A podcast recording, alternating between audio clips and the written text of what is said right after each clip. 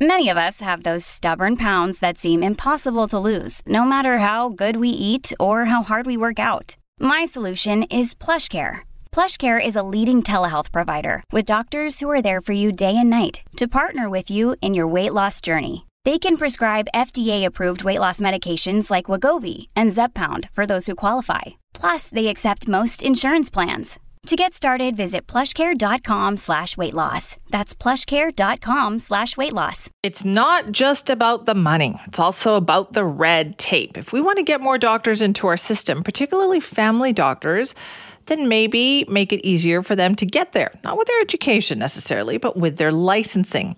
That is the theme of some pieces that I have been reading about recently. One of them actually written by our next guest, Doctor James Maskalyk, who's an associate professor at the University of Toronto's Faculty of Medicine and trauma leader at Saint Michael's Hospital. Doctor Maskalyk, thank you so much for joining us. A pleasure. Now, I understand that if you ask doctors across the country, according to the um, according to the Canadian Medical Association, most of them are in support of an idea of having a national license. Is that right? Yeah, that's right. I mean, it's something that maybe made sense one hundred years ago when you needed a horse in four months to get news of someone's credentials from Ottawa to Vancouver, but it doesn't really make a lot of sense in our modern world. Okay, so what do you think we need to do here to help get doctors into the system?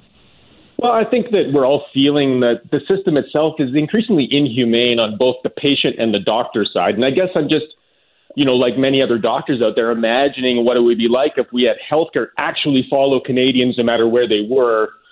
And I think that kind of reinvigorates the idea of a deeper practice of medicine, meaning we could imagine, I would imagine going to Newfoundland if they needed the help, and they actually do need help. But guess what? It takes me like six weeks, several thousand dollars, a lot of reference letters from people just to assure something that the Ontario College already knows, and the Newfoundland College could simply just get word from, you know, my credentials somewhere else. So I, I think like they, we would be surprised by the response that the freedom to practice medicine anywhere would actually tap into something natural and good that's kind of latent inside of all of us about wanting to help out however we can, Canadians wherever they are. So I think a national license, something that is, you know, administered nationally, perhaps, but, you know, has the fidelity of a provincial scrutiny, you know, meaning you would have to be in good standing. You would have to have done all the necessary training and continuing education that it takes to allow you to practice medicine at a very, very high level. Like all our doctors and nurses practice medicine at a very, very high level. So I think if you had a national license, we would just spend more time, perhaps even exploring our own country, helping out when there's a disaster, you know, to be in in Ottawa, Ontario, and a shift goes unfilled in Hull, Quebec. If you don't have a Quebec license, you actually can't cross the bridge and go work in that hospital, even though they may be running the same, you know, the same ordering system, the patients are the same. Don't these provincial licensing bodies talk to each other? Is there not more communication between them? You know, not really. And I guess that's what's really frustrating. So I think that, like I said, you know, they, these things have slowly developed over years. There's been, you know, obviously a growth of administration that exists. And so I think that they're perhaps losing, you know, a semblance of control. There's always been that tension in our country between the provinces and the federal government, who has control, who gets the, you know, the budget line about administering physician practice, et cetera. But um, I, I think what I, I, what I'd like to counter is the idea that it's going to be a sacrifice on any college's part. I think that they continue to function very much as they can. They can offer people like me who would love the privilege to go work in B C for a month at a time here and there or up in our north and charge us an extra fee for having a national license just so we don't have to go through these extra hurdles. And you know, I really just think it would be so important for Canadians, no matter where they are. You travel to Toronto and something happens to you, you sprain your ankle, you get the same care as uh, you would if you were in Vancouver. You don't have to fret. You know, let's say you're there for a month, something comes up and you have to spend time with family there. You can get a family doctor there. And I just think that reciprocity is important. Well, it makes perfect sense when you describe it like that, right? Like, and why yeah. wouldn't why wouldn't doctors want to do this? So has there been any progress made towards this idea? There's a lot of people have been working on it for many years. You know, I, I can think of, you know, rural physicians know that it would be useful to have, you know, secure someone like me just to take a break from, say, downtown Toronto, right? I want to go to P E I and help a family doctor out who wants to take a, a month off and go sailing or something. So you, those that's been a lot of advocacy from people for whom it would benefit. The Canadian Medical Association has been been lobbying for this. But it really, I think, is going to come up to the federal government to kind of broker a deal between the provinces and have them help, you know, help them see that this doesn't need to be a zero-sum game. It's not a lose-lose scenario or a win-lose scenario. It's actually win-win.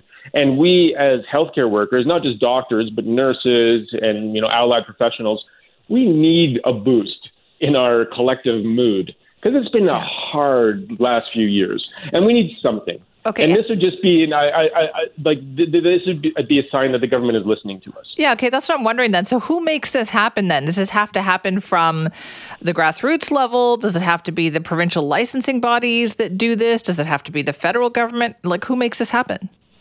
Well, I think that the provincial colleges have to agree that this is a good idea and they can harmonize their processes just to make sure that we don't have du- duplication of services. Now, that requires efficiencies. Efficiencies, I think, are worth working towards. I don't know what that means in terms of uh, making the workflow the same, but it just really means this conversation that you say has been lacking for so many years has to occur. And I think it's really going to be the federal government who's going to perhaps make a move on this, saying maybe the first step is saying we should license people federally in case of a national disaster.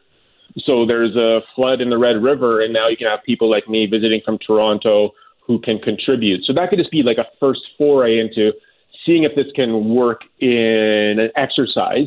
You know, may that never happen, but just that could be the first first kind of like inroads.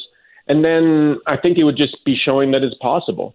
And then, you know, just not to be too, you know, Pollyannish, but I can just imagine as a, as this occurs, I mean, I'd love just a health record that follows you.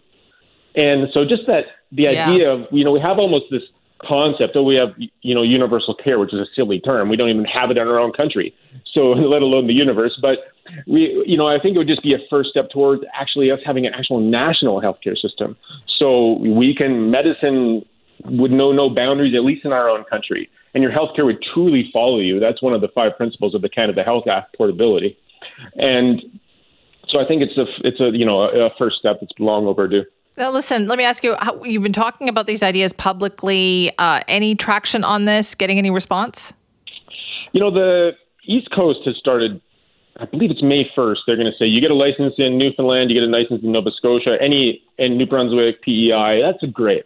You know, I'm, I'm heavily considering just getting a license for those provinces, just out of an abundance of interest in helping out in my own country. Um, Ontario made some promise during the recent uh, disbursement of healthcare dollars between the federal government and uh, the transfer payments, but nothing since. So I think this kind of the type of thing that stalls, and I'm, I think we're just tired of it stalling.